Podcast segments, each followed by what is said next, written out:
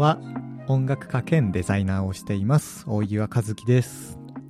今回は2021年4月1日に収録をしております。えー、この何月何日に収録していますっていうのをですね、今後もちょっと続けていこうかなと思いまして、というのも、過去のエピソードを聞いていた時に、日付が入っていると、あ、この時にこんなことを思っていたんだなっていうのがね、えー、やっぱ分かったので、分かりやすかったので、今後もこの冒頭に日付を言うっていうのをですね、えこのチャンネルでは慣例化していこうかなと思っております。で令和3年、今日から新年度ということで、ま東京は桜もね、満開をちょっと過ぎて、葉桜が見え始めている今日この頃なんですけども、最近は結構気温もあったかいので、缶コーヒー片手にね、ふらっとこう散歩をしていたら、まあ、ビジネススーツを着た新卒らしき女の子がですね、お母さんと桜の下で写真撮影をしていたり、ランドセルを背負ったね、こう、初々しい姿の小学生が、まあ、ご両親と写真を撮っていたりして、別にね、カメラマンがいるわけではないので、お互いにこう取り合いとか、待ち撮りでね、頑張って写真を撮っていったりするんですけど、まあ、その度にちょっと写真撮りましょうかみたいな感じでね、声をかけたくなるんですけど、あ、でもこの時間は多分その家族だけの思い出の時間なんだろうなとか、こうやってこう苦労しながら自撮りしている瞬間っていうのが、えー、素敵なんだろうなってちょっと思ったりもして、うん、邪魔しちゃ悪いかなと思い直して声をかけずに去ったりもするんですけど、なんだかんだね、1年間大変だったんだけども、ちゃんと時間は進んでいたんだなと、えー、再確認をして考えにふけっているおじいちゃんこと大岩で ございます。えー、でね、1年といえば、このポッドキャストの番組もですね、まもなく開始して1年が経とうとしております。2020年の4月30日に投稿したのが、えー、初回だったみたいなんですけど、もう少しですね、えー、この番組自体もあれやこれやとタイトルを変えてみたり、コンセプトを変えてみたりとね、えー、いろいろお送りをしてきたんですけど、もうシンプルに素の自分を発信していくのが一番いいんじゃないかなというふうに思ってですね、今後は音楽とデザインで生きるフリーランスのラジオというタイトルでもうそのまま音楽業とデザイン業をしながら生きているフリーランスの、まあ、自分の視点から見たこと感じたことを飾ることなく今後は発信していこうかなと、えー、思っています。ああれですよ。これは嘘じゃないよ。エイプリルフールだからってね。こうちゃんとやっていこうと思っていますので皆さんよろしくお願いしますで、えー、今日はですね、この1年間いろいろ試してきたからこそ、自分の中のこだわりが洗練されてきたなっていうこともね、えー、感じたりするので、そういったことについて少し話してみようかなと思います。この番組は各種ポッドキャストアプリや Spotify などのミュージックアプリでも放送をお聞きいただけます。アプリから番組登録をすることで最新のエピソードの通知や再生をする際の様々な設定ができるので、この番組で配信している内容が気になるという方は、ぜひ番組登録、フォローをお願いします。ということで、いろいろ試してきたからこそこだわりが出てきたということについて、まあ、少し話してみようと思うんですけど、これってまあ簡単に言ってしまえば経験ということなんですけど、ポッドキャストをね、始めることに対して、本当にもう初めてだったからこそ、この番組っていうのは、ああでもない、こうでもないとやりながら、方向性の振れ幅とか、まあ、その影響がすごく顕著に出ていたコンテンツだなっていうふうにも、えー、思うんですけど、まあ、このポッドキャスト番組について少し説明させてください。最初はですね、ライブの MC の足しになればいいかなっていうふうに思って YouTube で自作のラジオみたいなことを始めてですねで間もなくコロナが蔓延して世間の状況がガラッと変わってしまったのでその時の感情をリアルタイムで記録として残していこうと思ってえポッドキャストを始めてエピソードとして取りためていくことにしたんです。でそんなことしてるとですね、まあ、他のポッドキャスト番組どんなことをしてるのかなとか、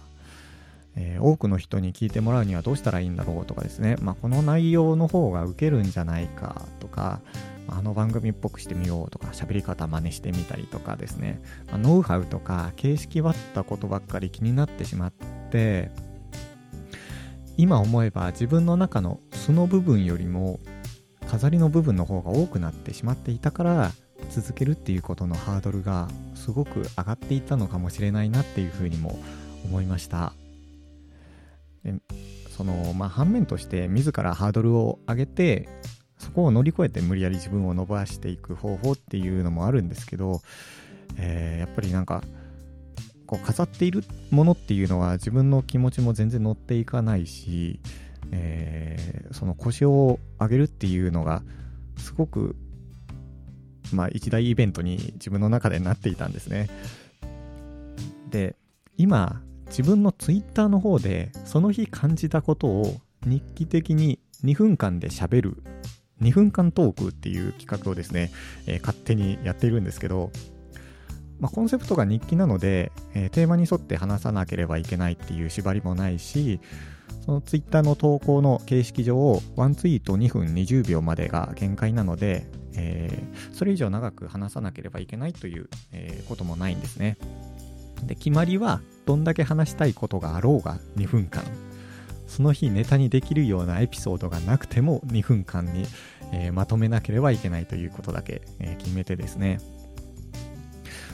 この時間を決めて話すっていうのはアナウンサーの方なんかがスピーチの練習方法として、行っているやり方らしいんですけどなんかそっちの方がですねゲーム感覚でよっぽど気軽に、続けていられているなっていうふうにも今感じているんですね。で今までは番組を聞く側からしたら一貫したテーマがあった方がいいんだろうなというふうに思って、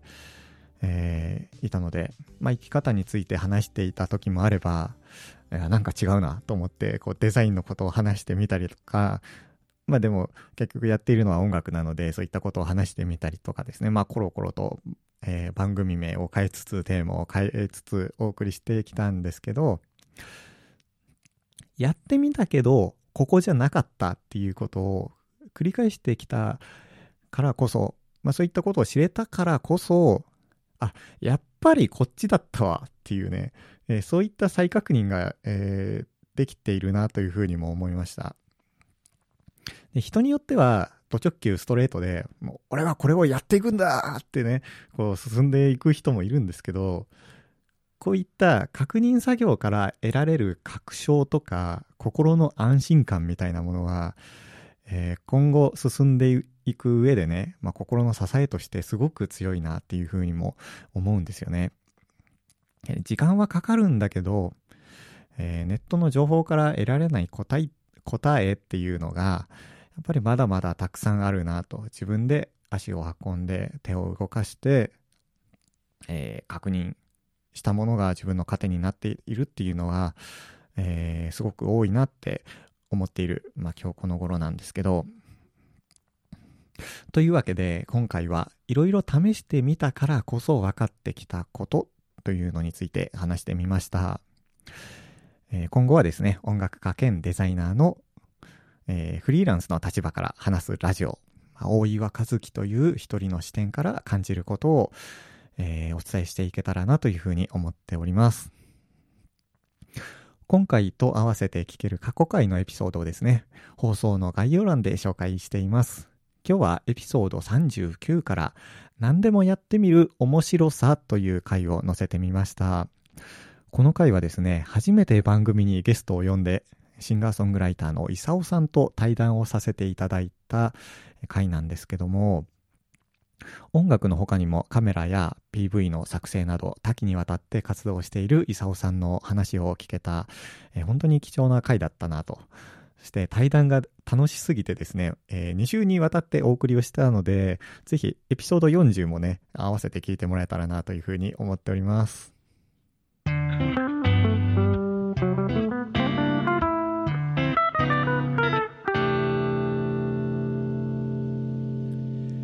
今日のおすすめのコーナー人しかいないので自分で盛り上げていきますよ。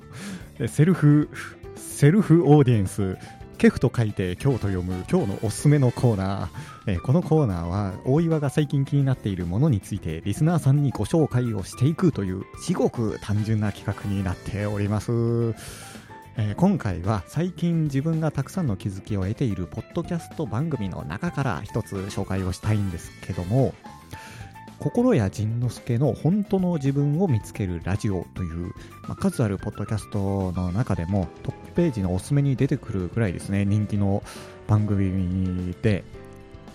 えー、56年にわたって全243回あるというですね、えー、これを大井は全部聞きましてあなんかすごく面白いラジオだったなというふうに思っているんですけど、えー、番組自体はもう、えー、放送を終了していてですね、えー、心理カウンセラーの心谷仁之助さんという方がポッドキャスト番組をやられていたんですが、え最初この番組を聞き始めた時に、ま心理なのでちょっとスピリチュアル系の人なのかなっていうふうに思って、ま、一歩えー、距離を置く感じで最初聞いていたんですけど、聞いていくうちに、ああ、なるほどなと。そういう考え方だったら自分の気持ちもちょっと楽だわっていうね、お話がたくさんあって、今までネガティブだったね、自分の思考っていうのをちょっと改善できたような気もするんですよね。家の中でのんびりしながら聞いていられるラジオだなというふうに思います。で番組の中で前者後者っていう、えー、キーワード言葉が出てくるんですけどその考え方がとても面白かったのでエピソードのリンクをですね番組の説明欄の方に、えー、貼っておきますねよかったら聞いてみてくださいというわけで本日のお話はこの辺でここまで聞いてくださってありがとうございました番組へのご感想や今後聞いてみたい内容があれば番組専用のえー、メールアドレスまでぜひお気軽にメールを寄せください。アドレスお伝えしますね。beside504-gmail.com beside504-gmail.com です。b サイド 504-gmail.com になっています。あなたからの感想ぜひお待ちしております。それではまた次回の放送でお会いしましょう。お相手は大岩和樹でした。良い一日をお過ごしください。